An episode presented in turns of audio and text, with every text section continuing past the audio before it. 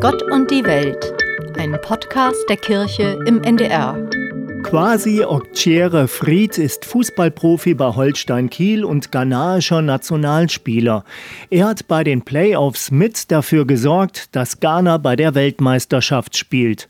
Aufgefallen ist er mir, weil er mitten im Stadion vor Spielbeginn das Kreuzzeichen macht. Bin ja durch meine Familie eigentlich ein sehr, sehr gläubiger Mensch. Ja, dann hat man so paar bestimmte Abläufe, die man macht und da gehört dieses Kreuzigen halt vor dem Spiel auch dazu. Was bedeutet das? Ja, es bedeutet mir eigentlich sehr, sehr viel eigentlich. Es gibt mir auf jeden Fall Halt, Hoffnung. Der Glaube ist halt für, für mich und auch für meine Familie. Ich glaube generell halt ähm, in unserer Kultur in Ghana ist der sehr, sehr wichtig. Ich versuche halt immer ähm, alles draus zu ziehen. Deswegen bedeutet das mir sehr, sehr viel. Das ist ja öffentlich auf dem Platz. Vor dem Publikum ist das auch ein Bekenntnis oder? Ja, für mich geht es jetzt äh, in dem Sinne jetzt nicht, um andere jetzt irgendwie zu überzeugen oder so. Ich habe da halt so meine Routine, ähm, wo halt so, ein, ja, so eine Art Leitfaden halt, wo ich mich dann halt auch dran halte. Ja, ist natürlich auch schön, wenn das irgendwie andere Menschen beeinflussen kann, wenn man, glaube ich, in so einer Position steht, wie ich es jetzt bin und man äh, öffentlich vielleicht noch mehr wahrgenommen wird und dann halt dadurch ja, positiv was beeinflussen kann, freut es mich natürlich sehr. Darauf ist jetzt aber nicht mein Hauptaugenmerk gelegt. Ja, wie ist das denn in der Kabine? Ich denke, ihr seid ein Team und da gibt es, ich nehme an, auch Muslime, da gibt es Christen, da gibt es Nichtgläubige. Ist Glaube, Religion da irgendwie mal ein Thema? Ist jetzt nicht irgendwie so, dass es da gewisse Konflikte gibt. Ich glaube jetzt, wenn ich jetzt von mir persönlich sprechen kann, ähm, ich habe mit Spielern zusammengespielt, die alle möglichen Religionen angehören, auch in meinem Freundeskreis. Da ist eigentlich alles kulturell ganz bunt.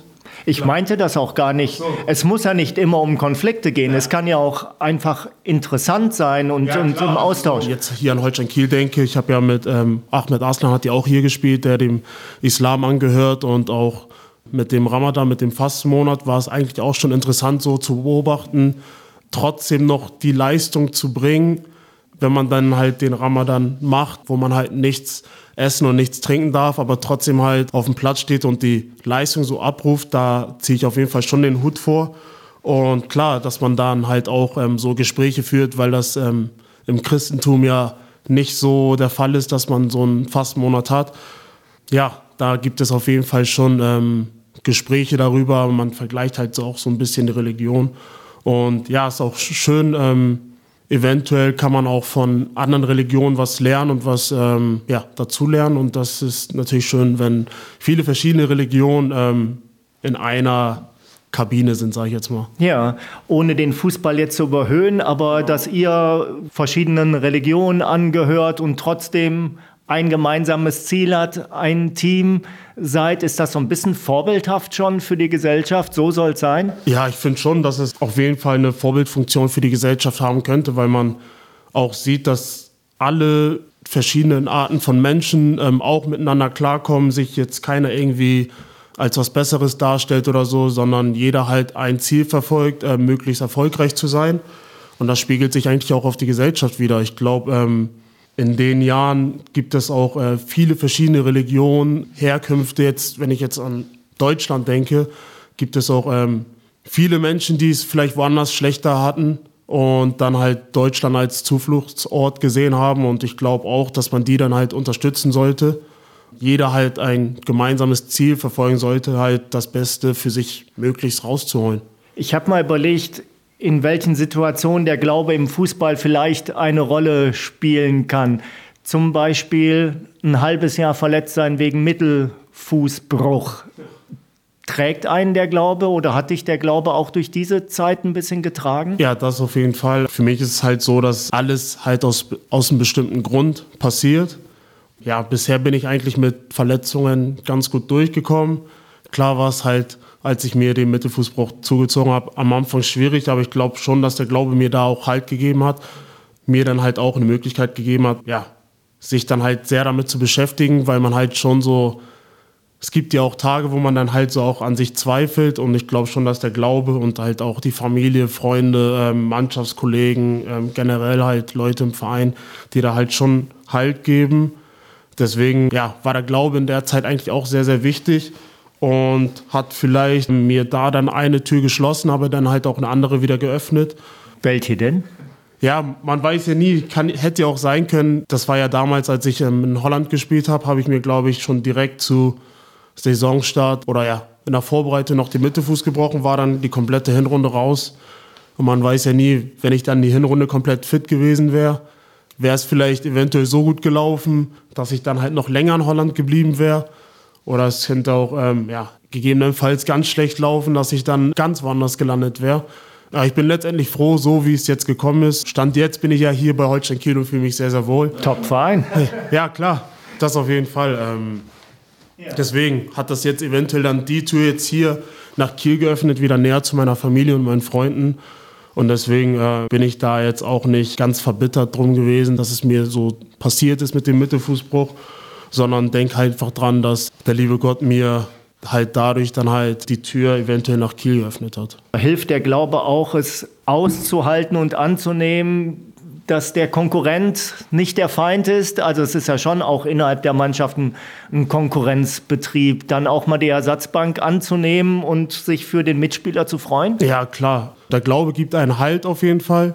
Ich versuche halt alles so zu sehen, dass alles aus, aus einem bestimmten Grund passiert. Und wenn ich dann halt auf der Ersatzbank bin, dann weiß ich halt, dass es halt aus einem bestimmten Grund passiert und dass eventuell, wenn ich reinkomme, mir dann eventuell die 20 Minuten, die ich dann auf dem Platz bin, reichen, um halt trotzdem noch ein Erfolgserlebnis zu haben und der Mannschaft halt so helfen zu können.